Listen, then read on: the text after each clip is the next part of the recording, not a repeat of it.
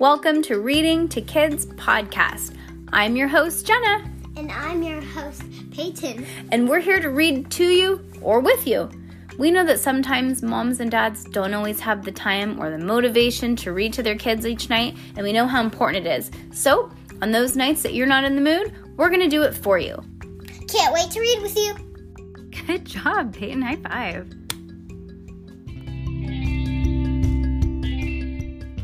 Judy Moody was in a mood. Chapter 9. Definitely the worst thing ever. Judy's day was off to a grouchy start. This was the day that Stink, her once smelly, solid dirt for moon dust brother, was going. Oh, sold dirt for moon dust brother was going to his class. To, was going with his class to Washington D.C. to see the president's house.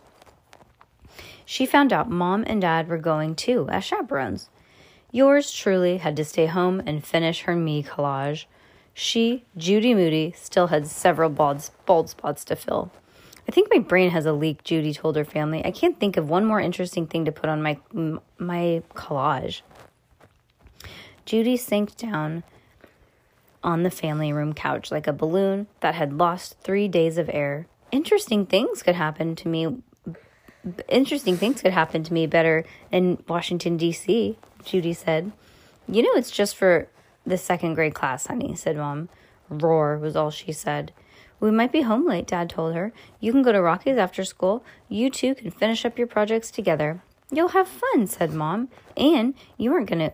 You are aren't you going to an assembly today to for brush your teeth week? Wait, doesn't does she have any? Bo- does she have any girlfriends? Uh, I don't know. We haven't gotten there yet. Seems that she just has one friend because he lives across the street. Yeah. How could she forget one more reason to be grouchy? Stink got to rub elbows with the president, while she, Judy Moody, would be shaking hands with Mr. Tooth and Mrs. Floss.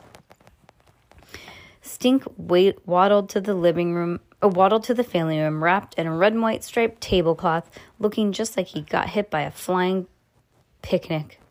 What's that? asked Judy. It's a costume for your You Are the Flag project. I'm a flag. Stink, you're not supposed to be the flag. You're supposed to tell what the flag means to you. It mean to me it means I am the flag. What's on your head? A hat. See, each star's a state, like the flag. There's one for all 48 states. Guess what? There are 50 states, stink. No, I counted. Acro- uh, I crossed them all off the map. Count again, Judy said. You probably forgot Hawaii and Alaska. Oh, the, are you talking about the snake? Yeah. It yawned. Aw, our snake just yawned, you guys. That's so cute. Do you think the president will notice? said Stink. Stink, the president just about made the states. He'll notice. Okay, okay, I'll stick two more on. Every other second grader writes a flag poem or draws a picture for your You Are the Flag. My brother is the human flag. No, he has to put six more stars on, Why? not two more. For 48 to make 50? Yes. Why? Oh, I thought he said forty-four. Oh, no. Mm-mm. What's wrong with that? You look like the Star Spangled Mummy and walk like a banana. That's what.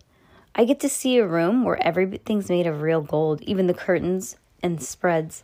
Heather Strong says that the lamps are made of diamonds. Heather Strong lies, said Judy. It was no use. She would have to change her me collage. Um, no, not right now.